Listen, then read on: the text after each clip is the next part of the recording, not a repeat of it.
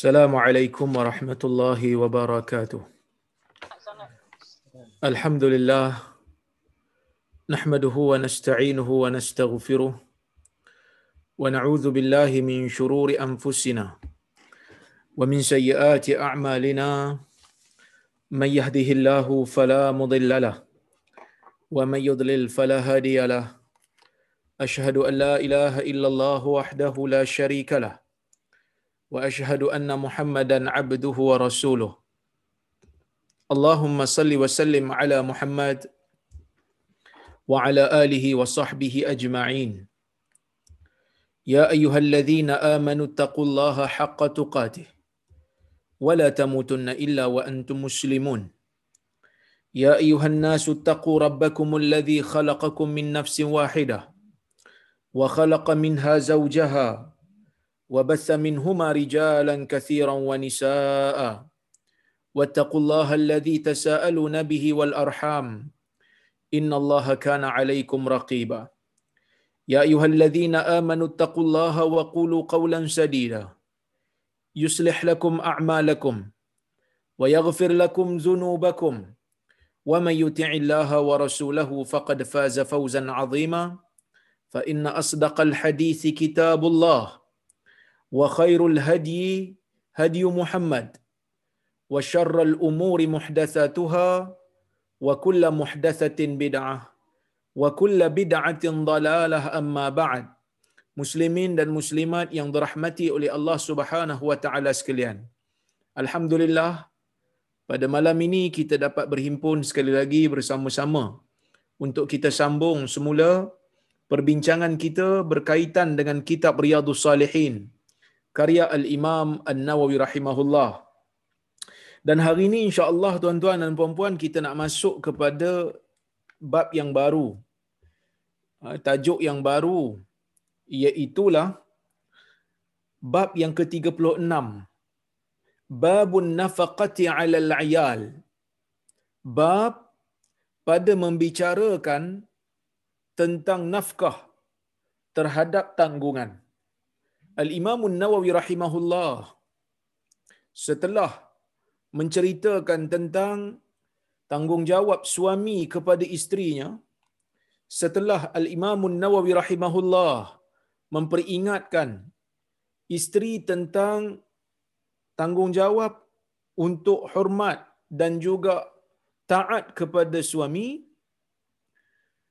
Al-Imam Nawawi rahimahullah menyambung tanggungjawab suami bukan hanya sekadar untuk memberikan layanan yang baik kepada isterinya tetapi juga golongan suami diperintahkan oleh agama untuk memberi tanggungan memberi nafkah kepada isteri yang berada di bawah jagaannya dan juga kepada anak-anak yang dikandung yang pernah dikandung dan dilahirkan oleh isterinya. Maka oleh kerana itu Al-Imam Nawawi memperingatkan golongan suami tentang kewajipan untuk memberikan nafkah kepada isteri dan kepada anak-anak. Ya. Oleh kerana itu tuan-tuan dan puan-puan rahmati Allah sekalian, para ulama menyebutkan maksud nafkah itu mereka kata dari sudut bahasanya nafkah itu ada dua makna. Makna yang pertama ad-darahim.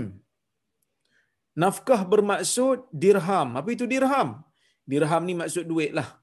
Zaman dulu ni, duit di zaman uh, sebelum daripada adanya duit kertas ni, duit ni dalam masyarakat Islam pada zaman dulu dia ada tiga jenis. Jenis yang pertama dipanggil dinar. Dinar ialah mata wang yang diperbuat daripada emas. Manakala mata wang yang kedua yang ada sebelum wujudnya wang kertas ini ialah dirham yang diperbuat daripada perak. Zaman dulu tuan-tuan, di zaman Nabi sallallahu alaihi wasallam sehingga masuk ke zaman Umar, emas dan perak ni datang daripada kerajaan Rom dan Parsi. Ha, datang daripada kerajaan Rom dan Parsi. Ada satu lagi jenis mata wang yang dipanggil sebagai fulus. Ha, ini biasa orang Melayu sebut ni, fulus tak ada, fulus tak ada. Fulus ialah satu jenis mata wang yang ada di zaman silam yang diperbuat daripada tembaga yang digunakan untuk membeli barang-barang yang kecil, untuk membeli barang-barang yang murah. Ha, jadi ini fulus. Itu makna yang pertama nafkah. Jadi saya sebut tadi, emas dan perak ataupun dirham dan juga dinar datang daripada kerajaan luar. Pada peringkat awal lah. Zaman Nabi SAW, zaman Abu Bakar dan zaman Umar. Ya. Fulus ni kadang-kadang dia ada, kadang-kadang dia tak ada. Sebab tu orang yang uh, nak beli barang-barang yang murah, dia akan guna fulus. Dia, dia tak gunalah dirham dengan dinar ni sebab dirham ni dengan dinar ni nak nak beli barang-barang yang mahal. Ya. Baik. Kemudian nafkah juga bermaksud mengeluarkan sesuatu. Itu maksud nafkah. Ya. Bila Islam datang, dia ambil perkataan nafkah ni dan dia jadikan satu makna yang sangat spesifik. Islam datang, dia menjadikan perkataan nafkah ni mempunyai makna yang spesifik, yang tidak sama ataupun kita kata yang lebih khusus daripada makna bahasanya. So apa dia nafkah? Para ulama menyebutkan nafkah ini ialah perbelanjaan bagi orang yang wajib untuk ditanggung daripada sudut makanan, pakaian dan tempat tinggal. Sebagian ulama memasukkan juga perubatan. Perubatan ni kebanyakan ulama-ulama moden masukkan sebagai salah satu daripada nafkah yang wajib untuk ditanggung oleh suami kepada isterinya dan juga oleh suami kepada anak-anaknya. Baik. Tuan-tuan dan puan-puan rahmati Allah sekalian, Al-Imam Nawawi rahimahullah ketika membicarakan tentang nafkah dia bawakan dulu kalam Allah Azza wa Jal. Qala Allah Ta'ala, Allah berkata, Wa 'alal mauludi lahu rizquhunna wa kiswatuhunna bil ma'ruf. Ke atas orang yang dilahirkan untuknya anak itu. Ke atas orang yang dilahirkan untuknya bayi tersebut, yakni golongan bapa.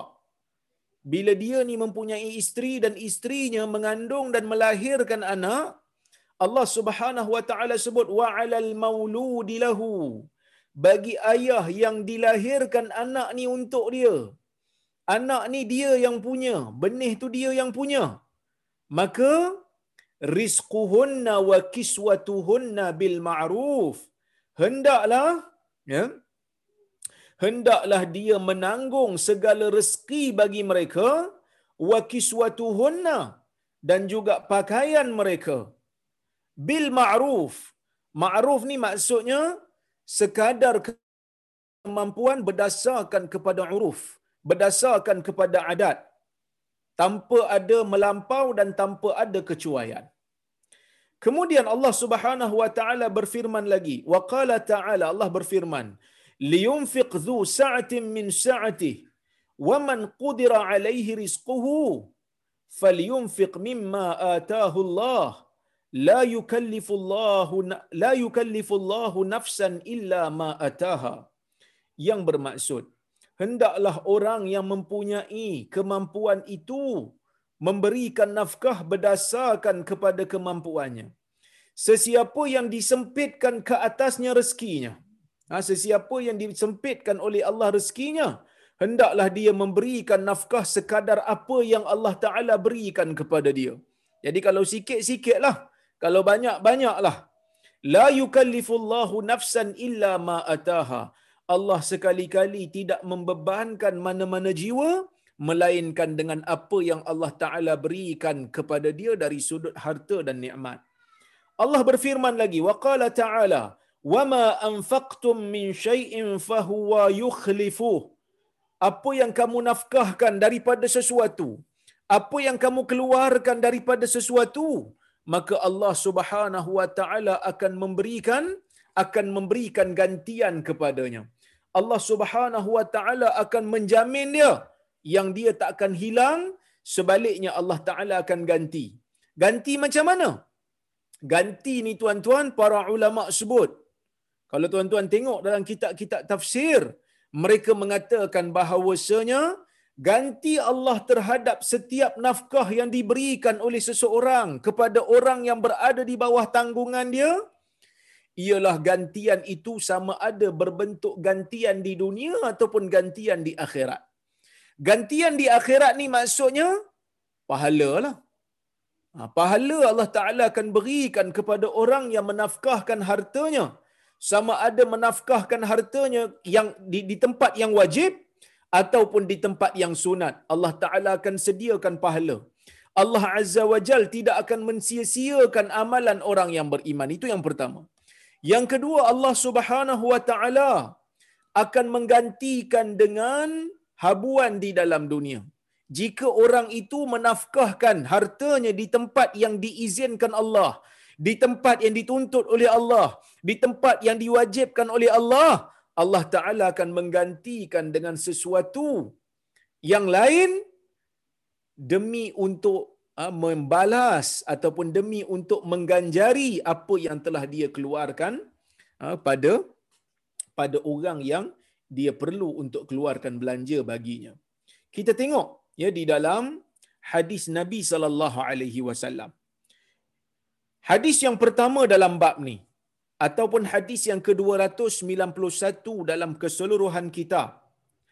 Wa an Abi Hurairah radhiyallahu anhu qal Qala Rasulullah sallallahu alaihi wasallam Dinarun anfaqtahu fi sabilillah wa dinarun anfaqtahu fi raqabah wa dinarun tasaddaqta bihi ala miskin ودينار anfaqtahu ala ahlik a'zamuha ajran alladhi anfaqtahu ala ahlik rawahu muslim. Yang bermaksud daripada Abi Hurairah radhiyallahu anhu ah, semalam dalam kuliah semalam saya telah huraikan serba sedikit biografi Abu Hurairah ya. Daripada Abi Hurairah radhiyallahu anhu katanya Rasulullah sallallahu alaihi wasallam bersabda Dinarun anfaqtahu fi sabilillah. Dinar duit emas yang engkau nafkahkan di jalan Allah. Wa dinarun anfaqtahu fi raqabah. Dan dinar dan duit emas yang engkau nafkahkan untuk membebaskan hamba. Wa dinar tasaddaqta bihi ala miskin. Dan satu dinar yang engkau nafkahkan, yang engkau berikan kepada orang miskin. Wa dinar anfaqtahu ala ahlik. Dan satu dinar yang engkau berikan kepada keluarga engkau a'zamuha ajran yang paling besar sekali pahalanya allazi anfaqtahu ala ahlik yang mana engkau berikan kepada keluarga engkau. Tuan-tuan dan puan-puan rahmati Allah Subhanahu wa taala sekalian. Dalam hadis ni Nabi sallallahu alaihi wasallam menyebutkan tentang beberapa perkara. Yang pertama semua benda-benda ni adalah benda yang dipanggil sebagai ibadat. Bila Nabi kata dinar yang kau nafkahkan dalam jalan Allah, dinar yang kau berikan untuk membebaskan hamba, dinar yang kau berikan untuk keluarga engkau. Semua dinar-dinar ni, semua duit-duit ni digunakan untuk di jalan Allah. Sama ada kau keluar untuk jalan Allah pun kau akan dapat pahala engkau berikan duit untuk orang bebaskan diri dia daripada perhambaan pun kau dapat pahala dinar yang kau berikan kepada keluarga engkau pun kau dapat pahala tetapi nabi kata dalam banyak-banyak ni yang paling banyak pahala sekali ialah dinar yang kau berikan kepada keluarga engkau iaitu nafkah yang kau beri kepada keluarga engkau nafkah ni nafkah yang wajib kenapa nafkah yang wajib ini lebih banyak pahalanya kerana benda wajib lebih besar pahalanya daripada benda sunat. Salat yang wajib, pahalanya lagi besar daripada salat sunat. Puasa yang wajib, lagi besar pahalanya daripada puasa sunat. Ini benda yang diketahui. Benda yang diketahui tapi mungkin benda yang tidak dirasai. Kadang-kadang kita rasa kan, ha, dah ialah sebab kita dah biasa buat benda wajib. Kadang-kadang bila kita buat benda wajib tu kita rasa macam tak berpahala. Kita nak kejar yang sunat. Baguslah kejar yang sunat tu. Tapi jangan lupa benda yang wajib ni benda yang wajib ni benda yang lebih banyak pahalanya daripada benda yang sunat. Supaya orang tak lupa benda ni. Supaya orang tak terpersona dengan benda ni.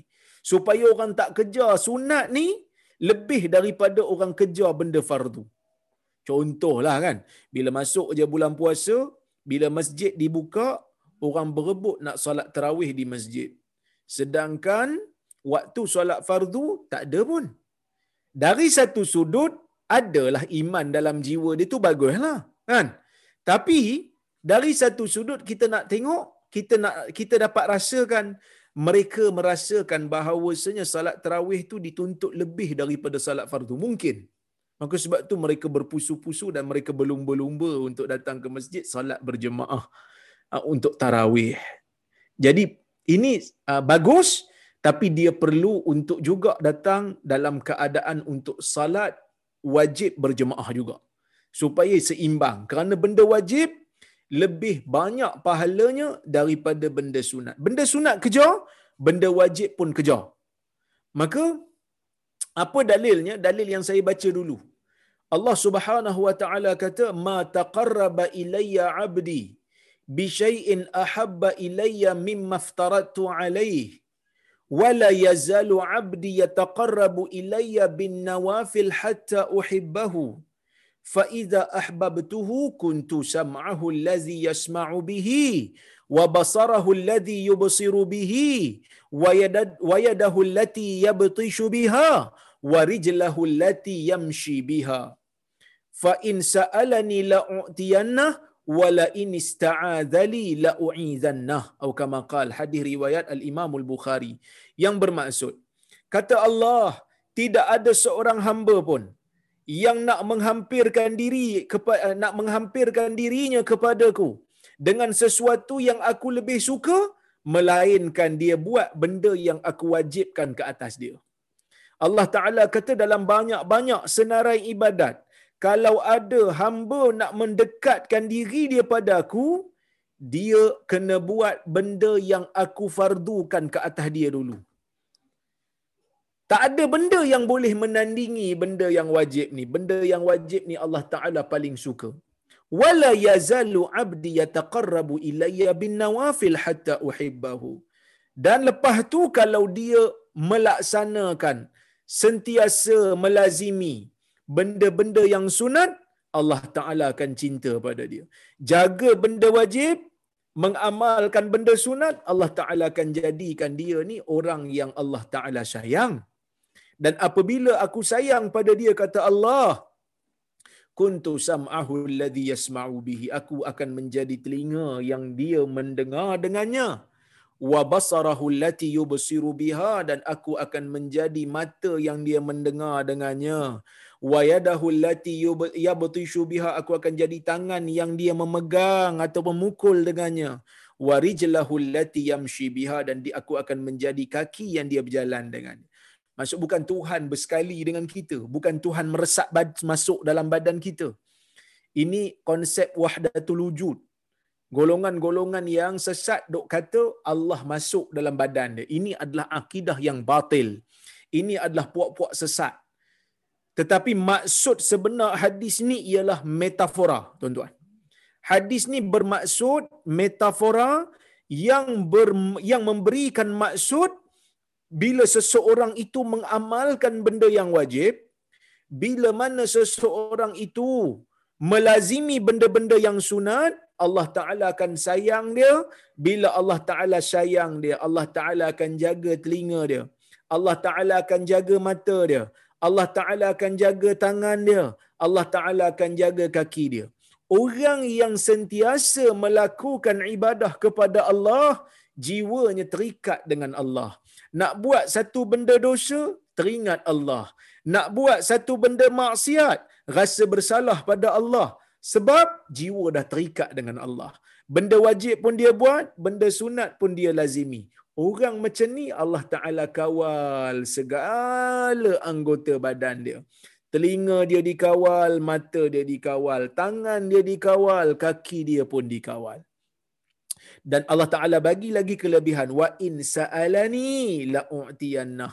Bila dia minta pada aku, aku akan berikan wala in ista'azali dan apabila dia minta perlindungan daripada aku la u'izannah aku akan berikan perlindungan kepada dia. Ni kelebihan orang yang saleh. Sebab itu kita bila jumpa orang saleh kita minta doa dia. Seperti mana? Ha, seperti mana Abu Hurairah semalam kita baca hadis Abu Hurairah pun minta doa daripada Nabi sallallahu alaihi wasallam yang kita semua tahu Nabi merupakan manusia yang paling soleh daripada kalangan manusia. Dah bila Nabi minta perlindungan, bila Nabi minta apa-apa daripada Allah, pastinya Allah Taala akan berikan. Ya? Baik. So, Nabi mengajar kita tentang konsep semua benda ibadat tetapi dalam banyak-banyak ibadat ni ada satu ibadat yang wajib iaitulah memberi makan kepada keluarga, beri makan kepada isteri, beri makan kepada anak-anak. Dan yang kedua, bukan hanya sekadar beri makan ni benda wajib. Benda wajib tu ya, benda wajib lagi lagi lagi banyak pahala daripada sunat. Yang kedua, tuan-tuan dan puan-puan rahmati Allah sekalian, benda wajib ni juga di didatangkan dengan satu lagi yang disebut oleh para ulama iaitu silaturrahim.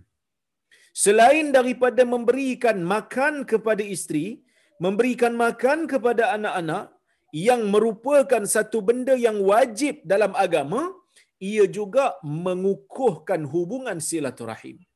Ia juga mengukuhkan hubungan kekeluargaan di antara ayah dan juga anak di antara suami dan juga isteri. Itu hubungan silaturahim. Jadi ada dua benda. Benda wajib pun dia, silaturahim pun dia. Yang Allah Ta'ala perintahkan kedua-duanya untuk dilaksanakan. Yang kedua tuan-tuan dan puan-puan rahmati Allah Subhanahu wa taala sekalian.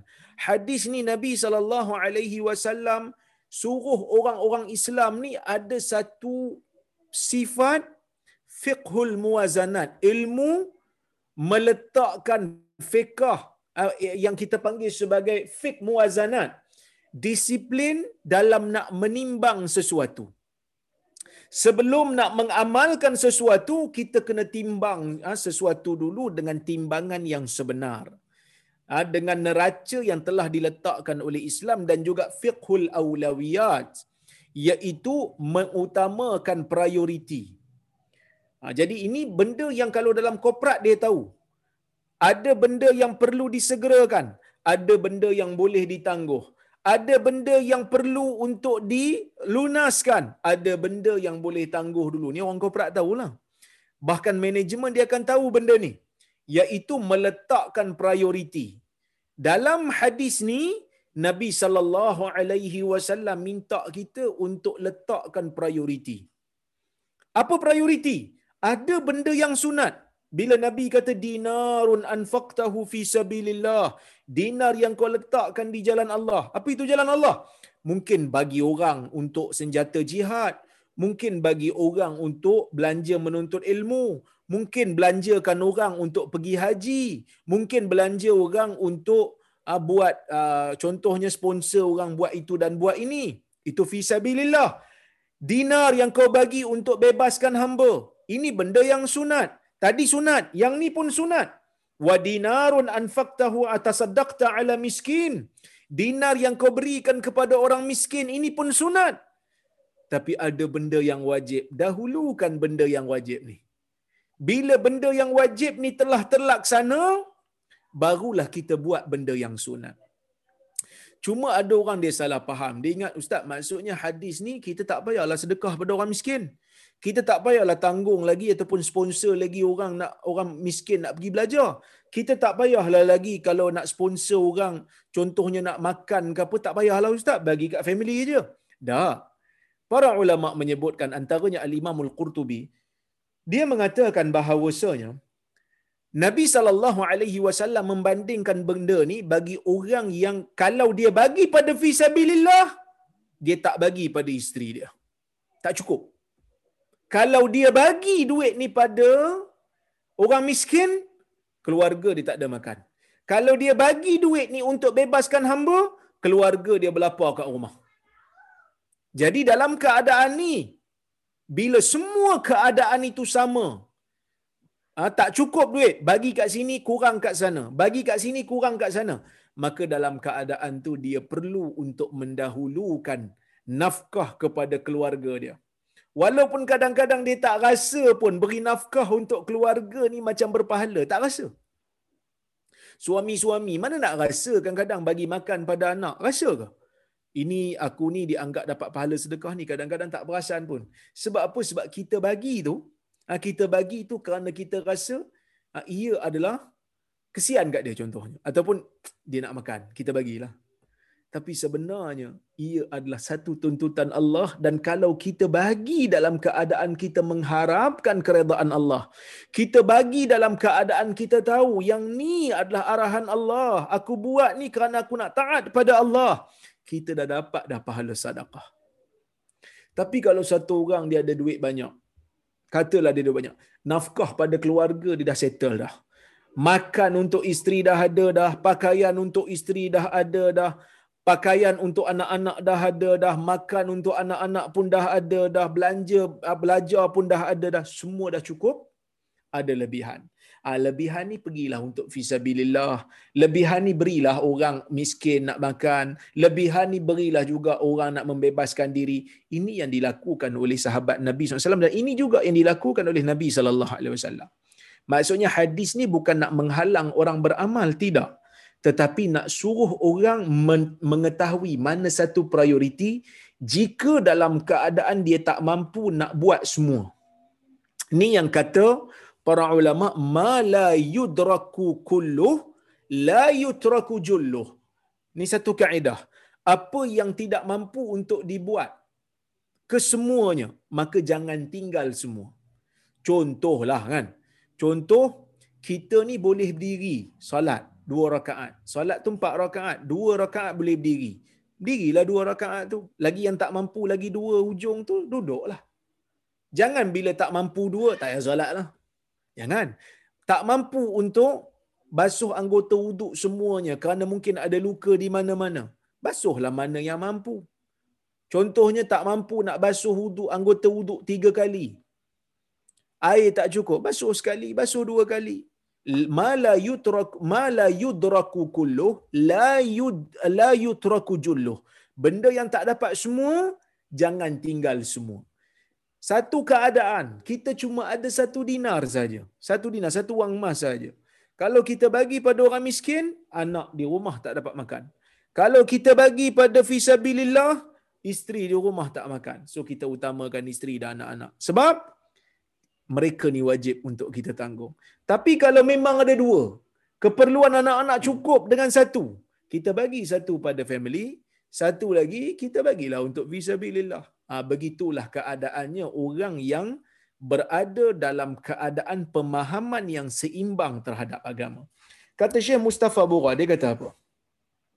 Dia kata, Afadal hadis أن النفقة على العيال هي أفضل أنواع النفقات لأنها من باب النفقة الواجبة. Hadis ini memberikan kita satu pengajaran bahawasanya memberikan nafkah kepada keluarga, memberikan nafkah kepada isteri dan anak-anak hiya min af, min afdali anwa'in nafaqat. Ia termasuk dalam nafkah ataupun termasuk dalam perbelanjaan yang paling afdal. Li'annaha min babin nafaqatil wajibah. Kerana ia termasuk dalam bab nafkah yang wajib. Wa ma adaha min babil mandub. Selain daripada tu yang disebutkan dalam hadis ni termasuk dalam perkara-perkara sunat. Wa hadha fi ghairi zakatil wajibah. Yang ni tak masuklah zakat yang wajib kalau zakat yang wajib tu kena dahulukan kerana benda tu diwajibkan ke atas harta kita. Wallahu a'lam. Okey. Kemudian kita tengok hadis yang kedua tuan-tuan. Hadis yang ke-292. Wa an Abi Abdullah wa yuqal Abu Abdurrahman Sauban ibni Bujdud maula Rasulullah sallallahu alaihi wasallam qala قال قال رسول الله صلى الله عليه وسلم افضل دينار افضل دينار ينفقه الرجل دينار ينفقه على عياله ودينار ينفقه على دابته في سبيل الله ودينار ينفقه على اصحابه في سبيل الله رواه مسلم baik hadis ni imam nawawi riwayatkan daripada sauban Maksudnya daripada Abi Abdullah. Abi Abdullah ni gelaran nama dia. Wa yuqal Abu Abdurrahman. Ada juga yang memanggil dia dengan gelaran Abu Abdurrahman. Khilaf di kalangan para ulama. Sebab apa ada khilaf ni pada nama gelaran dia? Sebab dia lebih dikenali dengan nama sebenar dia. Abu Hurairah nama sebenar dia ada khilaf. Sebab apa? Sebab nama gelaran tu lebih glamour daripada nama sebenar dia. Itu biasa. Ya, baik. Dikatakan juga Abu Abdul Rahman. Siapa dia ni? Sauban ibnu Bujdud. Ha, Sauban ibnu Bujdud ialah ha, bekas hamba Nabi sallallahu alaihi wasallam. Sebab tu dikatakan maula Rasulullah. Apa itu maula? Maula ni ialah orang yang dibebaskan oleh Nabi sallallahu alaihi wasallam. Maksudnya asal dia hamba. Asalnya dia ni hamba. Dikatakan dia ni hamba, kemudian Nabi sallallahu alaihi wasallam beli dia, dan kemudian Nabi SAW bebaskan dia.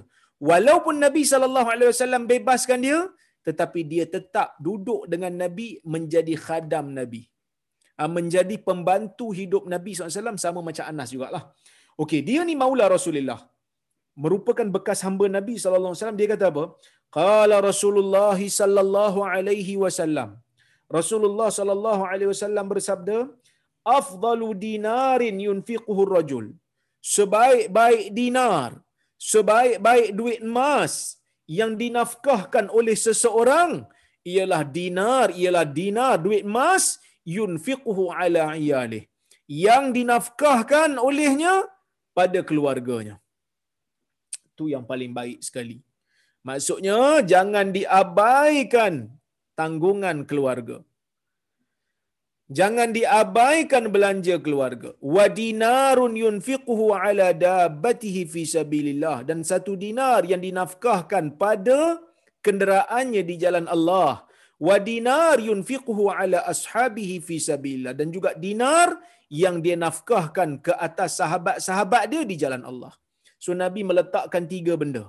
Benda yang pertama benda yang wajib untuk dia. Apa benda yang wajib untuk dia?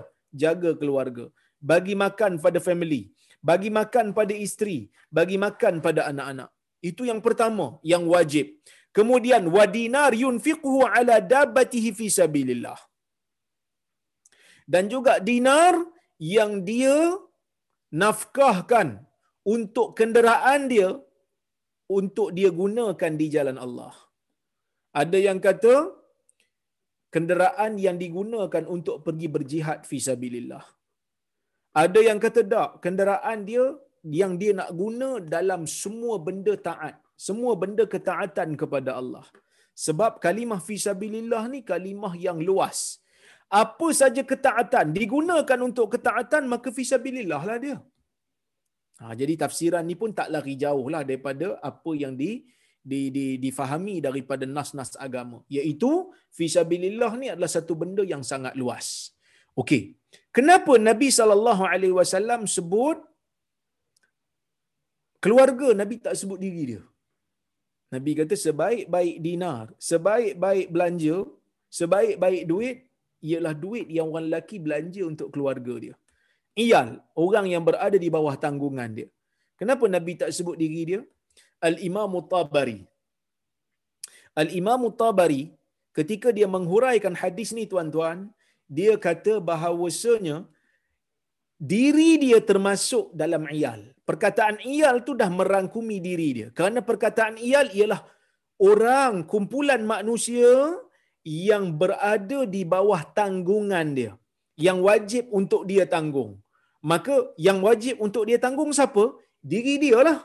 Sebab kalau dia tak bagi makan pada diri dia, macam mana dia nak kerja? Sebab dia perlu beri makan kepada isteri, perlu bagi makan kepada anak-anak. Jadi kalau dia tu sendiri tak makan, macam mana dia nak hidup? Macam mana dia nak cari nafkah? Maka sebab itu kata Al-Imam Mutabari, iyal merangkumi diri seseorang, merangkumi istrinya dan juga anak-anaknya. Kemudian Nabi kata ini paling bagus sekali. Kemudian Nabi kata ada yang kedua, dinar yang dia gunakan untuk beli kenderaan fisabilillah. Kenapa yang ni datang nombor dua? Kerana dia dia beli kenderaan tu, dia nak buat ibadat untuk dia. Dia nak buat ibadat untuk dia sendiri. Sebab itu para ulama menyebutkan di dalam kaedah dia kata isarun fil qurab makruh. Mendahulukan orang lain, mementingkan orang lain dalam ibadat ialah makruh. Contohlah, kita pergi masjid, kita dapat kita tengok saf depan ada, kita masuk. Lepas tu kita dah masuk saf depan, kita tengok orang belakang macam nak ke depan. Kita pun ke belakang balik, kita bagi kat dia. Tak apalah, bagilah dia.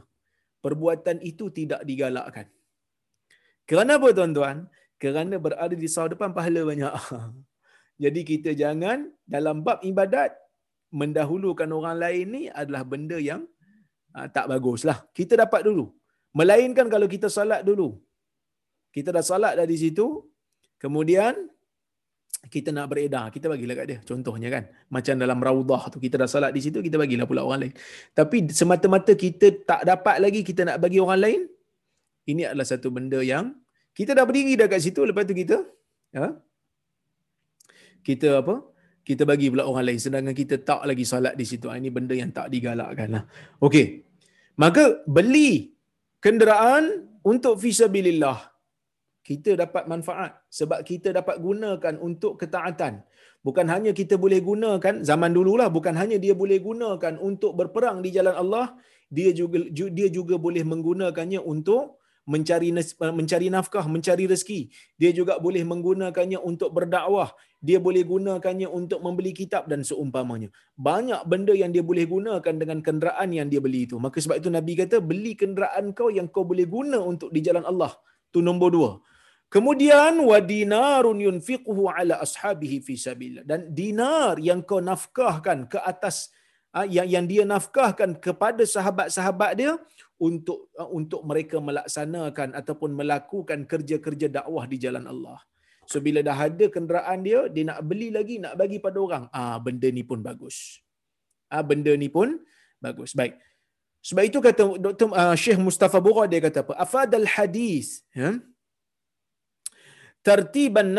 Fil fadl ala al-wajh alladhi dhakar wa bayan awlawiyyat an-nafaqah wa bayan wa bayana awlawiyatil nafaqah ala al-iyal fil fadli ala ghairiha.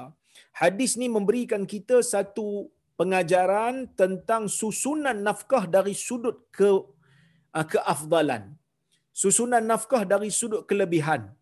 Yang mana disebut seperti mana yang Nabi sallallahu alaihi wasallam sebutkan dan menjelaskan juga tentang prioriti nafkah ke atas keluarga dari sudut kelebihan ke atas selainnya. Maksudnya memberi nafkah kepada keluarga ni berada di prioriti nombor satu sebelum daripada nak beli benda-benda lain ataupun sebelum nak sebelum nak memberikan sedekah kepada orang lain. Baik. Kita tengok hadis yang ketiga dalam bab ni ataupun hadis yang ke-293 dalam keseluruhan bab ni. Wa an ummi Salamah radhiyallahu anha qalat qultu ya Rasulullah hal li fi bani abi salamah ajrun in unfiq an unfiq alaihim walastu bi walastu bitarikatihim wala hakadha innama hum bani faqala na'am laki ajru ma anfaqti alaihim muttafaqun alaih daripada ummi salamah ha, ummi salamah ni semua dah kenal lah isteri nabi sallallahu alaihi wasallam Nama sebenar dia Hindun. Ya. Dia kata, aku berkata kepada Rasulullah. Aku bertanya kepada Rasulullah. Apa dia tanya? Dia kata, hal fi bani Abi Salamah ajar? Adakah untuk aku pada anak-anak Abi Salamah? Kita semua tahu eh. Ummu Salamah ni dia ada anak nama Salamah. Ada anak-anak lain jugalah. Dia ni, tuan-tuan dan puan-puan rahmati Allah sekalian, bagi siapa yang tak follow lah kuliah Ummahatul Mukminin, siapa yang uh, dah follow alhamdulillah, anggap sebagai ulang kaji. Siapa yang belum follow, ah, boleh orang kata apa tengok balik video-video rakaman kuliah saya berkenaan dengan kitab Ummahatul Mukminin. Ah, buku Ummahatul Mukminin yang saya tulis itu isteri-isteri Nabi. Ummu Salamah ni ah, dia diuji dengan banyak benda lah. Antara ujian yang berat bagi dia adalah dia ni bila nak pergi hijrah, dia bawa suami dia, dia bawa anak dia nak pergi hijrah ke Madinah. Tiba-tiba keluarga suami dia tahan dia, ya. Keluarga suami dia tahan dia ambil balik anak dia. Okey. Jadi dia pun kena tahan. Keluarga suami ambil anak dia. Keluarga dia tahan dia tak bagi suami dia bawa dia. Jadi keluarga isteri dia kata, pasal apa kau nak bawa? Engkau kau nak pergi, kau pergilah wahai Abu Salamah. Ni Ummu Salamah ni keluarga kami. Kami nak dia duduk sini. Jangan pindah. Keluarga suami dia ambil lah anak dia balik. Dia kata, kau dah dapat uh, apa ni perempuan ni, kami ambil anak dia. Ha? Bertahun jugalah Ummu Salamah terpisah dengan suami dia dan isteri dia, uh, dengan anak dia.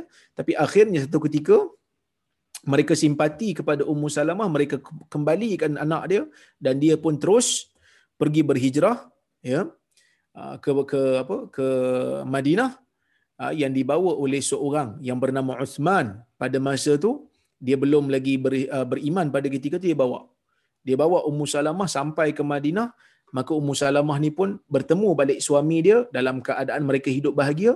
Tiba-tiba Abu Salamah ni meninggal. Ya Abu Salamah ni meninggal dunia jadi bila Abu Salamah meninggal dunia Ummu Salamah ni dia mengamalkan doa yang diajar oleh Nabi sallallahu alaihi wasallam pada dia. Ya. Ha, Ummu Salamah ni dia mengamalkan oleh ha, dia mengamalkan doa yang diajarkan oleh Nabi sallallahu alaihi wasallam kepada dia. Apa yang dia amalkan? Doa yang diamalkan ketika mana dia ber, ditimpa musibah yang Nabi ajar. Inna lillahi wa inna ilaihi raji'un. Allahumma jurni fi musibati wa akhlif li khairan minha. Yang bermaksud, sesungguhnya kita daripada Allah, sesungguhnya kami daripada Allah dan kepadanya adalah dan kepada Allah juga kami akan kembali. Jadi, kita baca yang tu kemudian kita baca doa, Allahumma jurni fi musibati. Ya Allah berikan aku pahala dalam musibah aku ini wa akhlif li khairan minha dan gantikanlah aku dengan yang lebih baik. Bila dia baca doa ni, Nabi sallallahu alaihi wasallam jamin siapa-siapa yang terkena musibah kemudian dia membaca doa ni dia sebut istirja disebut inna lillahi wa inna ilaihi rajiun. Lepas tu dia baca doa Allahumma jurni fi musibati. Ya Allah berikan aku pahala dalam musibah aku ini wa akhlif li khairan minha dan gantikan aku dengan yang lebih baik nabi kata Allah taala akan ganti dengan yang lebih baik Ummu Salamah baca pada masa tu dia rasa tak ada orang yang lebih baik daripada Ummu daripada Abu Salamah sebab Abu Salamah ni orang baik, orang lembut. Abu Salamah ni akhlaknya masya-Allah sangat baik. Sampai Ummu Salamah kata, aku rasa tak ada orang yang boleh ganti Abu Salamah di sudut kebaikan. Tapi dia yakin dengan janji Nabi SAW. Akhirnya Nabi SAW pinang dia. Pada peringkat awal dia takut nak terima pinangan Nabi sebab dia takut dia akan menyakiti Nabi dengan sifat cemburu dia. Tetapi Nabi SAW mengatakan, aku akan berdoa supaya Allah Subhanahu Wa Taala hilangkan perasaan cemburu yang melampau itu. Maka akhirnya dia menikah dengan Nabi. Maka benarlah janji Nabi SAW, siapa yang baca doa ni Allah Taala akan ganti dengan yang lebih baik. Ya. Ha, sesiapa yang ganti, ha, sesiapa yang baca doa ni, Allah Taala akan ganti dengan sesuatu yang lebih baik. Maka Allah menggantikan suami yang jauh lebih baik daripada Abu Salamah iaitulah Nabi Muhammad sallallahu alaihi wasallam. Ha, Nabi Muhammad sallallahu alaihi wasallam adalah manusia yang terbaik. Maka Ummu Salamah ni pun kahwinlah dengan dengan dengan Nabi sallallahu alaihi wasallam. Bila dia berkahwin dengan Nabi dia ada anak-anak. Iaitu anak tiri Nabi lah, anak Abu Salamah. Jadi bila dia menikah dengan Nabi ni, dia tanya kepada Nabi dia kata ya Rasulullah, hal li fi bani abi salamah ajr in un, an unfiqa alaihim. Dia kata ya rasulullah soalan dia wahai rasulullah adakah bagi aku ni pahala pada anak-anak abi salamah pada anak bekas suamiku? Ha, pada anak bekas suami aku iaitu abu salamah yang telah meninggal tu ada anak. Anak dia tu kalau aku memberikan nafkah kepada mereka aku dapat pahala tak Dia kata apa? Walastu bitarikatihim. Aku tak akan tinggalkan mereka. Aku tak akan tinggalkan anak-anak aku ni hakaza wa hakaza. Begini dan begitu dia kata. Innama hum bani. Sedangkan mereka itu adalah anak-anak aku. Maksud dia kata aku tak sanggup ni. Aku tak sanggup nak tinggalkan anak-anak aku dalam keadaan tidak ada belanja. Aku tak sanggup nak tinggalkan anak-anak aku dalam keadaan aku tak tanggung mereka. Sedangkan bapa mereka dah tak ada. Aku nak tanggung mereka. Aku nak bagi nafkah kepada mereka. Jadi aku dapat pahala tak? Kenapa yang dia kata kenapa soalan dia macam ni? Soalan dia macam ni tuan-tuan kerana dia merasakan bahawasanya orang yang memberikan nafkah tanpa ada rasa beban pun. Orang yang memberikan orang lain belanja, orang yang memberikan orang lain tanggungan sedangkan dia tak rasa beban tetapi dia berikan atas sebab kesian. Dia berikan atas sebab simpati. Dia berikan di atas sebab dia sayang. Adakah orang macam ni pun dapat pahala? Itu soalan dia. Maka Nabi sallallahu alaihi wasallam kata, "Na'am laki ajru ma anfaqti alaihim." Nabi kata, "Ya, kau akan dapat pahala atas apa yang kau berikan kepada mereka." Maksud Nabi sallallahu alaihi wasallam nak meluaskan konsep ibadah. Nabi sallallahu alaihi wasallam meluaskan konsep untuk seseorang mendapatkan pahala. Pahala itu bukan hanya sekadar sesuatu yang kita beri kepada Allah, sesuatu ibadat yang kita buat untuk Allah dari sudut ibadat-ibadat yang berbentuk ibadat badan seperti salat, seperti puasa. Tak. Apa saja ibadat, apa saja manfaat yang kita berikan kepada manusia, kita akan dapat pahala jika kita ikhlas kita lakukan kerana Allah. Jika kita mengharapkan sesuatu daripada Allah, kita mengharapkan pahala daripada Allah, buat satu benda, benda itu akan dapat pahala. Selagi mana benda itu bermanfaat dan tak dilarang dalam agama. Sebab tu saya kata tuan-tuan, dulu saya pernah sebut, bayangkanlah kalau orang Islam yang cipta lampu ni, lampu ni, yang kita duk tengok yang kita duduk bawah lampu sama-sama ni. Kalau lampu ni orang Islam yang buat ha, kalau handphone ni orang Islam yang buat kan? Kalau orang kata apa internet ni orang Islam yang buat dan dia masa dia buat tu dia nakkan pahala daripada Allah kerana memudahkan urusan manusia dia akan dapat pahala. Sebab apa? Sebab dia memudahkan urusan orang dia pun mudahkan urusan orang. Kita dah tak boleh nak bersemuka. Sekarang ni dah tak boleh nak berhimpun fizikal. Kena ada SOP. Duduk pun jarak-jarak. Kan nak kuliah pun sekarang ni bukan macam dulu. Kuliah dulu saya kena pergi Kuala Lumpur. Sekarang ni saya di Tanjung Malim, tuan-tuan berada di rumah masing-masing. Saya di sini, saya seorang je nampak muka. Yang lain semua tutup kamera. Ha, ada yang sedang letak kaki atas meja, ada yang sedang minum kopi sambil dengar kuliah kuliah itu dimudahkan urusannya. Sebab apa? Sebab ada online. Sebab ada platform Zoom. Ha, tapi masalahnya, orang Islam tak buat benda ni. Kerana orang Islam tak nampak benda ni sebagai satu medan untuk buat pahala. Orang Islam nampak apa dia? Orang Islam nampak ibadat ni benda pahala ni apa dia? Ha, buat benda ha, ha, solat, puasa. Betul. Itu juga adalah ibadat tetapi ada satu benda yang kita kadang-kadang terlepas pandang iaitu memudahkan urusan manusia dalam nak menuntut ilmu agama dalam nak mentaati Allah mereka mudahkan urusan tu. Maka mereka juga akan dapat pahala kalau mereka ikhlas lillahi taala. Jadi sebab itu tuan-tuan sepatutnya orang Islam menggunakan kepakaran mereka menggunakan otak mereka yang bijak untuk membuat teknologi-teknologi baru di dalam urusan dunia.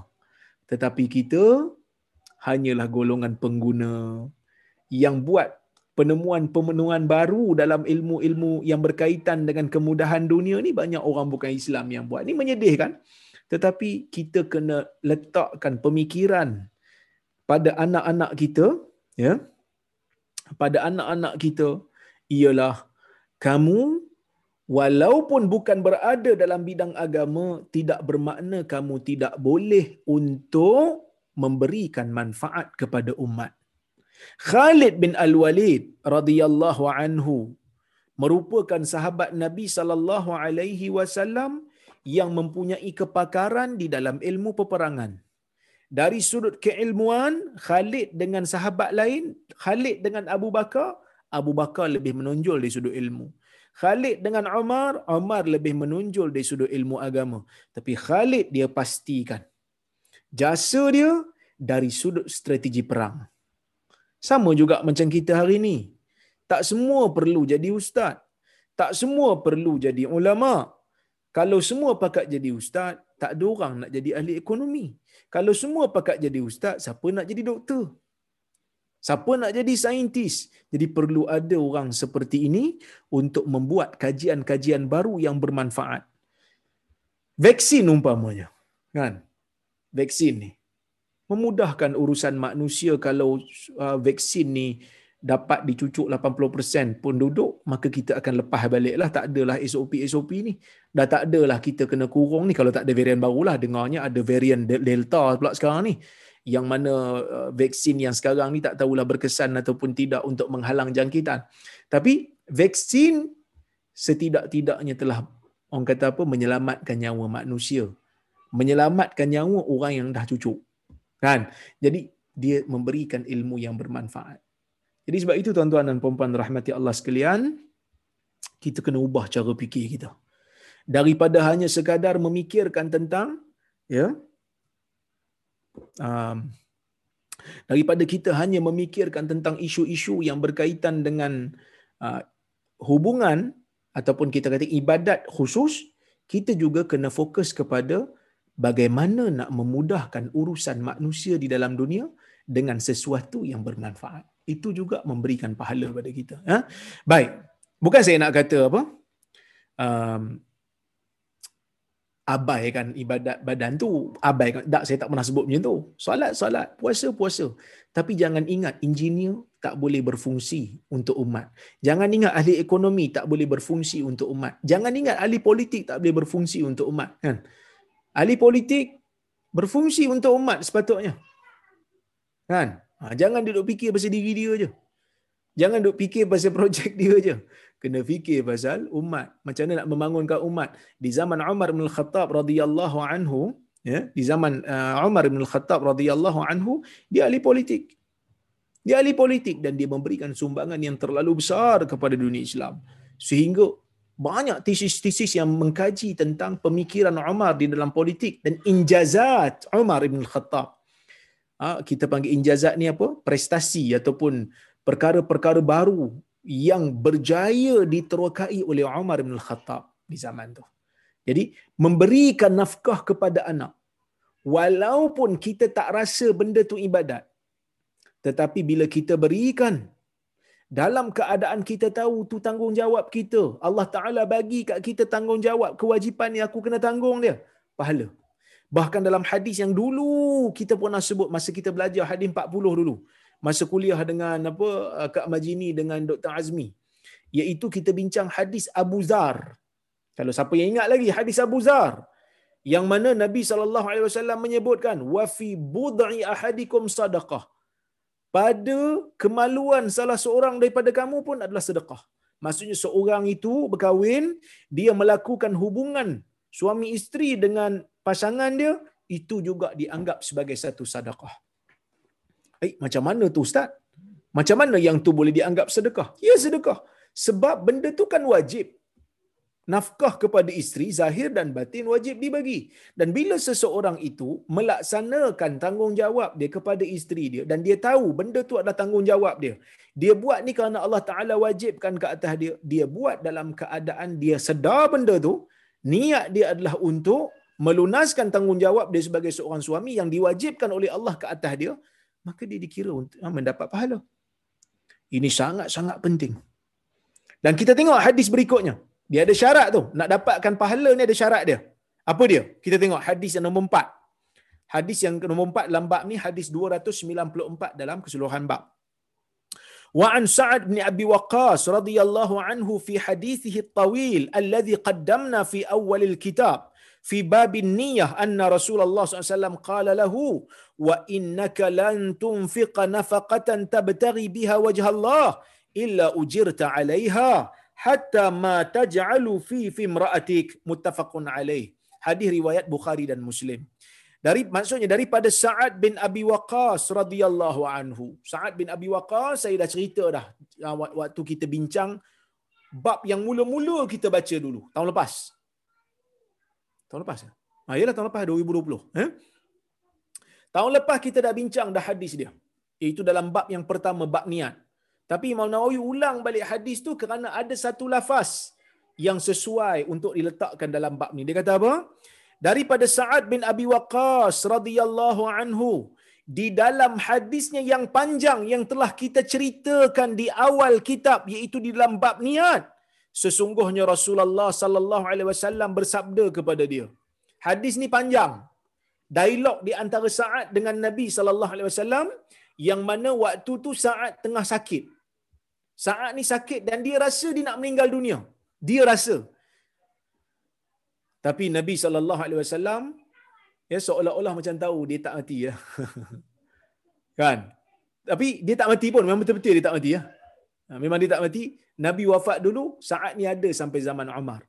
Masa zaman Umar, saat ni lah yang bertanggungjawab ha, dalam membuka kota, ha, membuka kota Iraq. Iraq itu masa tu di bawah Parsi, saat ni dia melaksanakan kempen untuk membebaskan Iraq daripada cengkaman kerajaan Parsi. Baik. Dalam hadis tu Nabi wasallam sebut kat dia. Nabi kata wa innaka lan tunfiqa nafaqatan. Wahai Sa'ad, sesungguhnya kamu ini kamu sekali-kali tidak akan memberikan nafkah. Kamu sekali-kali tidak akan memberikan satu nafkah. Tabtari biha wajh Allah yang mana dengan nafkah itu engkau mengharapkan wajah Allah. Engkau mengharapkan keredaan Allah. Illa ujirta alaiha. Melainkan engkau akan diberikan pahala padanya. Kita beri satu nafkah kita beri satu belanja kita berikan isteri kita makan kita berikan anak kita makan kita akan diberikan pahala dengan syarat apa syarat dia tadi tabtari biha wajah Allah kita beri itu dengan niat kita melaksanakan tugas kerana kita adalah ayah. Kita taat kepada perintah Allah kerana Allah wajibkan ke atas kita. Kita sedar bahawasanya Allah yang wajibkan benda ni ke atas kita dan kita mengharapkan pahala daripada Allah waktu kita bagi itu.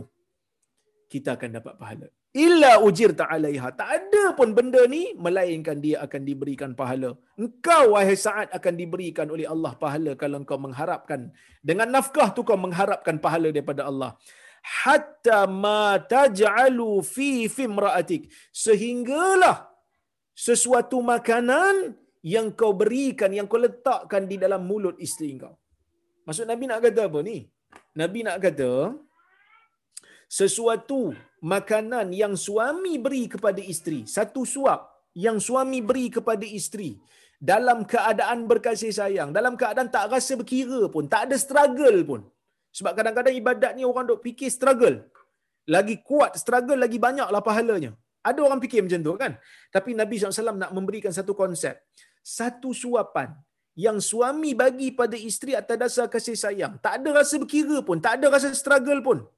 Tak ada rasa sayang pun kat dekat makanan tersebut. Kerana sayang tu. Tapi selagi mana kita tahu ia adalah tanggungjawab kita bagi isteri makan, kita nakkan pahala daripada Allah, kita dapat pahala. Walaupun benda tu tak memerlukan struggle. Dan walaupun benda tu satu suap. Bayangkan kalau benda tu satu pinggan. Dan bayangkan kalau benda tu berbulan-bulan dan bertahun-tahun. Sebenarnya di dalam agama ini terlalu banyak ruang untuk seseorang itu beribadat. Terlalu banyak ruang untuk seseorang itu melakukan pahala. Jadi kalaulah kata satu orang mukmin ni tiba-tiba pergi ke negeri akhirat tak banyak pahala dia. Memang dia ni tak ada alasan, memang dia jahat.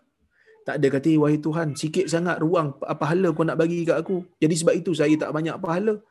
Sebab sikit sangat ruang saya nak buat pahala. No. Engkau bagi makan pada isteri dapat pahala. Beri makan kepada anak dapat pahala kalau engkau niat untuk Allah. Engkau makan untuk diri engkau pun dapat pahala kalau nakkan tenaga kekuatan. Kan satu orang katalah dia rasa macam nak demam. Kan? Dia pergi makan Panadol dua biji. Bila orang tanya kenapa aku makan Panadol ni?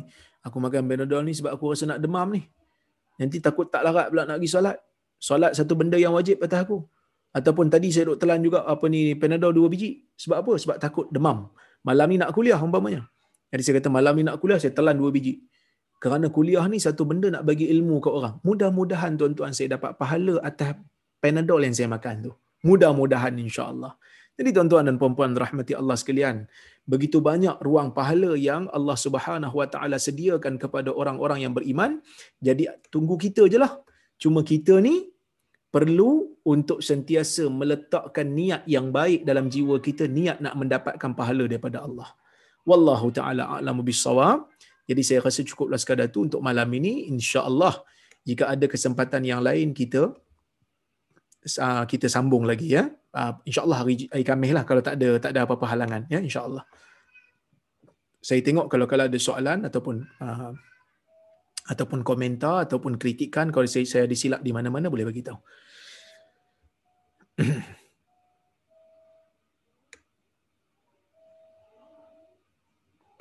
Assalamualaikum Ustaz Waalaikumsalam. Dalam memberikan nafkah di antara ibu bapa dan keluarga sendiri iaitu isteri dan anak-anak yang mana satu kita perlu utamakan. Okey. Pertama sekali kalau seseorang itu dia ada kaya lah, dia kaya, dia banyak pendapat, dia banyak pendapatan, dia kena tanggung semua kalau memang uh, semua itu memerlukan uh, kepada nafkah daripada dia. Katalah dia jutawan ke contohnya, dia kaya betul, isteri memang dia kena tanggung lah, anak-anak memang dia kena tanggung, mak ayah pun tak ada siapa nak tanggung, so dia kena tanggung lah. Tapi kalaulah kata dia punya pendapatan pun tidak cukup, maka dia kena utamakan isteri, kemudian anak-anak, kemudian baru ibu dan bapa. Kenapa begitu? Kerana isteri ialah orang yang dia wajib tanggung kerana dia telah menjadikan isteri itu terkurung di rumah dia dan taat pada dia. Asalnya. Maka dia kena bagi tanggungan anak-anak hasil daripada uh, hubungan dia dengan isteri dia maka dia kena tanggung mak ayah mak ayah kalau dia tak mampu memang dia tak mampu nak tanggung anak-anak yang lain boleh tanggung ataupun secara sikit demi sikit. Uh, dia tanggung sikit abang dia tanggung sikit kakak dia tanggung sikit. So dari sudut turutan isteri dan anak-anak lebih utamalah. Wallahu alam. Maaf ustaz tak on video ustaz. No problem. Tak on video tak apa tuan-tuan, saya hanya sebut je. Bukan semestinya nak on video. Sebab kadang-kadang saya faham ada orang dengar kuliah dalam keadaan baring, ada orang dengar kuliah dalam keadaan dia tak tutup aurat dan sebagainya. Sebab dia seorang-seorang kat rumah, dia dengan keluarga dia saja. Yang penting tuan-tuan selesa, dapat ilmu. Bagusnya tuan-tuan, dapat ilmu daripada saya, tuan-tuan sampaikan pada orang lain. Ha, macam ada sahabat kita Ustaz Asbullah ni, Ha, Ustaz Asbullah ni dia rajin sikit. Ha, Asbullah dengan apa? Dengan Puan Nuri ni. Ha, dia bila datang je kuliah dia akan buat learning point. Point satu Ustaz sebut apa, point dua apa, point tiga apa, lepas tu dia bagi pada kawan-kawan dia. Dia share dalam WhatsApp. Ha, itu bagus. Me, menyebar luaskan uh, ilmu yang kita dapat insyaAllah. Tahniah Ustaz dapat uh, first dose hari ini. Semoga Ustaz keluarga sihat insyaAllah. Terima kasih banyak. Ha, saya dapat first uh, dose hari ni. Tiba-tiba je. Semalam dia call, suruh datang hari ni. Alhamdulillah, so far masih sihat. Tak jadi zombie lagi. Eh? Dan tak ada tak masuk chip lagi lah dalam badan. Seperti mana geng-geng anti-vaksin ni. Eh? Baik. Buat pahala dengan melakukan dalam bidang seni. Boleh tak Ustaz? Tengoklah seni apa yang kita buat. Kalaulah kita buat, contohnya kita buat filem yang tidak ada unsur maksiat tetapi ada unsur contohnya pendidikan tentang tok, sejak tokoh sejarah contohnya ah, itu pahala seperti mana kalau tuan-tuan sekarang ni ada orang kata apa tengah glamour um, siri Imam Ahmad uh, siri Imam Ahmad uh, dah, dah ada dia punya subtitle pun dalam bahasa Inggeris di, diceritakan kisah tu untuk membangkitkan semangat orang Islam uh, hormat kepada ulama, sayang kepada tokoh-tokoh Islam, sayang kepada orang saleh ini benda yang baik. Eh? Allah a'lam. Assalamualaikum Assalamualaikum Samakah pahalanya seorang isteri yang menanggung nafkah untuk keluarganya kalau suami tidak mampu? Eh, tadi kita baca hadis Ummu Salamah. Kan suami dah meninggal dunia. Dia ada anak. Anak dengan suami lama dia. Kan ditanya Nabi. Kalau saya tanggung anak saya, saya dapat pahala. Nabi kata, Naam laki ajar. Ya, kamu akan dapat. Kamu akan dapat pahala.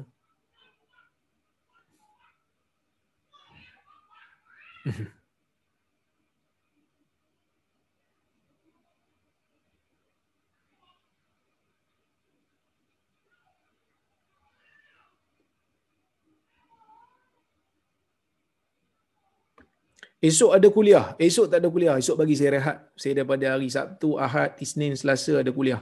So bagilah saya rehat satu hari Rabu. So tak ada kuliah insya-Allah. Baik. Assalamualaikum Doktor. Waalaikumsalam. Boleh kongsikan doa musibah tadi dikongsikan di page doktor? Um, sebenarnya saya dah share dah. Sekejap. Saya cari balik dekat sini. Tuan-tuan boleh uh, print screen. Uh, print screen senang. Ya. Yeah. print screen senang. Hafal aja.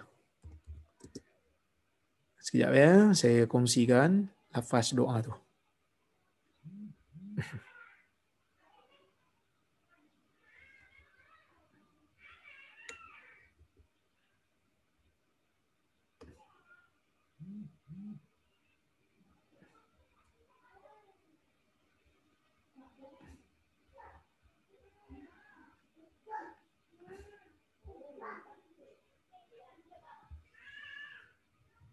Saya ambil uh, riwayat Baihaqi ni sebab Baihaqi ni dalam kitab saya ni dia ada baris.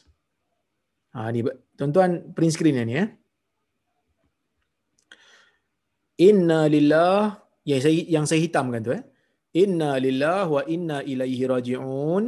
Allahumma jurni fi musibati wa akhlif li khairam minha. Ha ni doa dia. Jadi boleh print screen. Ha tuan-tuan boleh ha, inilah apa ni tulis balik uh, boleh lekatlah dekat mana-mana dekat dinding ke paling tidak ya baik okey dapat eh baik Ustaz, ilmu makrifat dan seumpama itu dalam Islam memang ada ke? Makrifat ni mengenal. Mengenal Tuhan tu memang ada lah. Kita kenal Tuhan dengan ayat-ayat yang berkaitan dengan akidah, dengan hadis-hadis yang berkaitan dengan sifat-sifat Tuhan.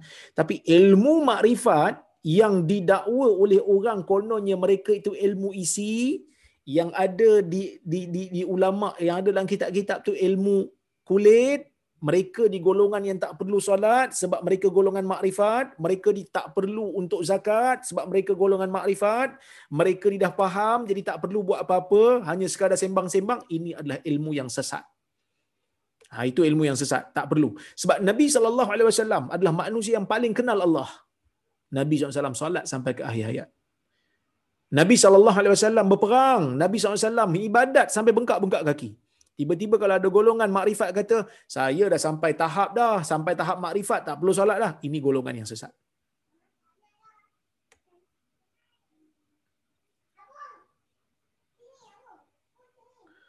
Assalamualaikum, Assalamualaikum, Nak tanya, kalau mak ayah kandung dia bagi duit bulanan, mak ayah mentua macam mana ya?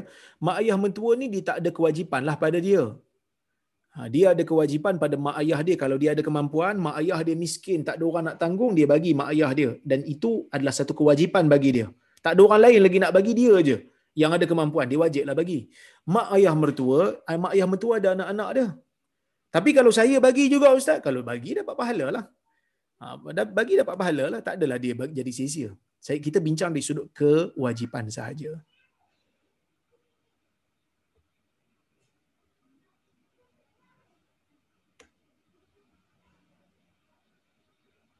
Assalamualaikum Ustaz. Waalaikumsalam. Kita tak dibenarkan potong kuku bila mengerjakan ibadah korban. Ada ke explanation kenapa tak dibenarkan? Ini baru tadi isteri saya tanya. Masa kami tengah minum-minum petang tadi, dia tanya soalan ni, tengok saya tanya balik. Seolah-olah macam ada, orang kata apa, uh, pemikiran yang sama pula. Eh? Kebetulan. Eh? Baik. Nabi SAW menyebut dalam hadis, "Idza ra'aitum hilal dzil hijjah wa arada ahadukum ay yudhhiya fala ya'khudhan min sya'rihi wala min basharatihi syai'a." Atau kama Nabi kata apabila seseorang apabila kamu telah melihat bulan Zulhijjah telah masuk dan apabila salah seorang daripada kamu nak melakukan korban maka dia janganlah mengambil apa-apa pun daripada kulit dia dan juga daripada rambut dia. Daripada rambut dia dan juga kulit dia. Termasuk kuku sekali, bulu, rambut semua jangan potong. Apa dia punya explanation? Al-Imam Al-Munawi, ya, Abdul Rauf Al-Munawi, seorang ulama hadis, dia mengatakan di antara fadilat dia apa ni larangan ini berbentuk makruh uh, di sisi majoriti ulama tapi Hambali kata larangan ni berbentuk uh, haram. Maksudnya jangan ambil lah kalau tak ada keuzuran. Saya cenderung pada pendapat yang kata makruh lah. Ya.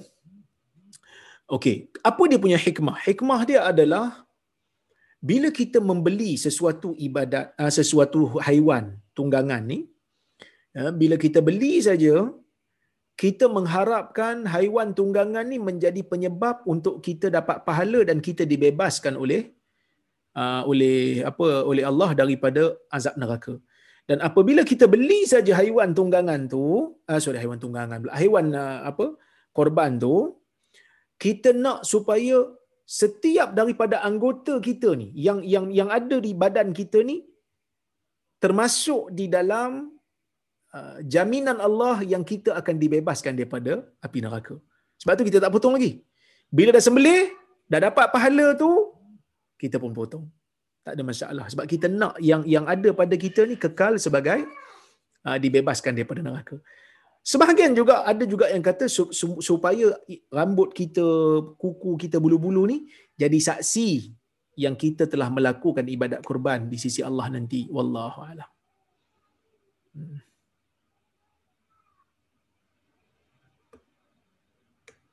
Okay. Salam Ustaz. Waalaikumsalam. Apa beza jin dan syaitan? Adakah jin dan syaitan juga makan, minum, tidur dan sebagainya? Pertama sekali tuan-tuan, jin lagi besar daripada syaitan. Syaitan ni uh, merujuk kepada iblis dan zuriat-zuriatnya dan pengikut-pengikutnya. Dan iblis adalah salah satu daripada uh, salah satu daripada jin. So jin ni besar. Ada jin muslim yang beriman dengan Nabi SAW. Tapi ada juga jin yang kafir, ada juga jin yang menjadi hamba kepada syaitan. Yang menjadi zuriat kepada syaitan. So ada jin baik, ada jin yang jahat. Ya? Adakah jin makan? Ya jin makan dalam hadis disebut jin memang makan iaitu tulang-tulang dia makan ya adakah jin tidur wallahu alam saya tak tahu tapi tak mustahil lah dia tidur dia perlu rehat dan sebagainya okey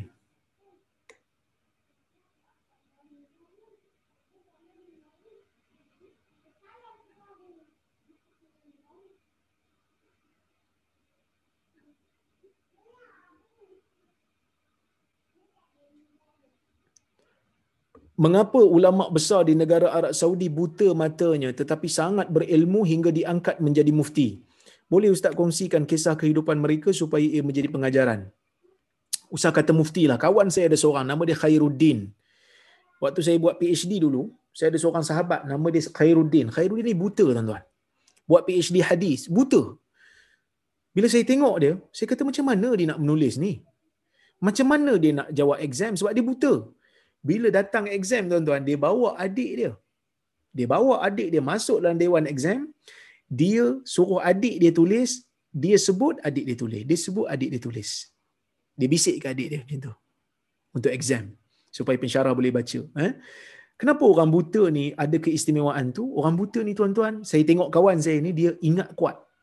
Ingatan dia sangat kuat. Sebab manusia ni bila dia kurang satu kemudahan dia akan guna kemampuan yang lain semaksimum mungkin Ha, ini benda yang kita kena belajar lah. Orang tak mampu nak membaca contohnya. Ha, zaman dulu uh, sahabat-sahabat tak reti baca. Mereka akan guna daya hafalan mereka.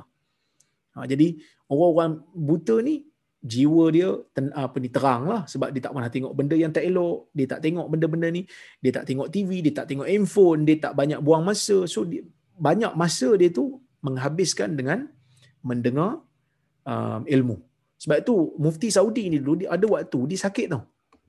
Ada waktu dia sakit dia masuk wad lama, dia panggil anak murid dia untuk bacakan kitab di sisi dia supaya dia ingat. Sebagai dia ulang kaji. Ha, jadi oleh kerana itulah kita sangat-sangat menghormati mereka. Ya wallahu taala a'lamu bissawab. Okey? Salam Ustaz, yang mana lebih prioriti? Solat awal waktu ke solat berjemaah? Pertama sekali, kalau kita boleh solat di awal waktu, kemudian kita ulang balik untuk mendapat jemaah, tu yang terbaik.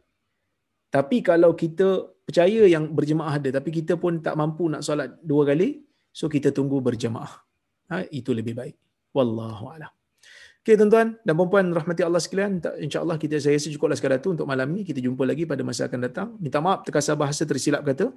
Terima kasih pada penganjur Haji Shah, Haji Hamid, Datuk Sheikh dan juga Johan. Terima kasih banyak. Terima kasih pada yang hadir malam ni ramai alhamdulillah.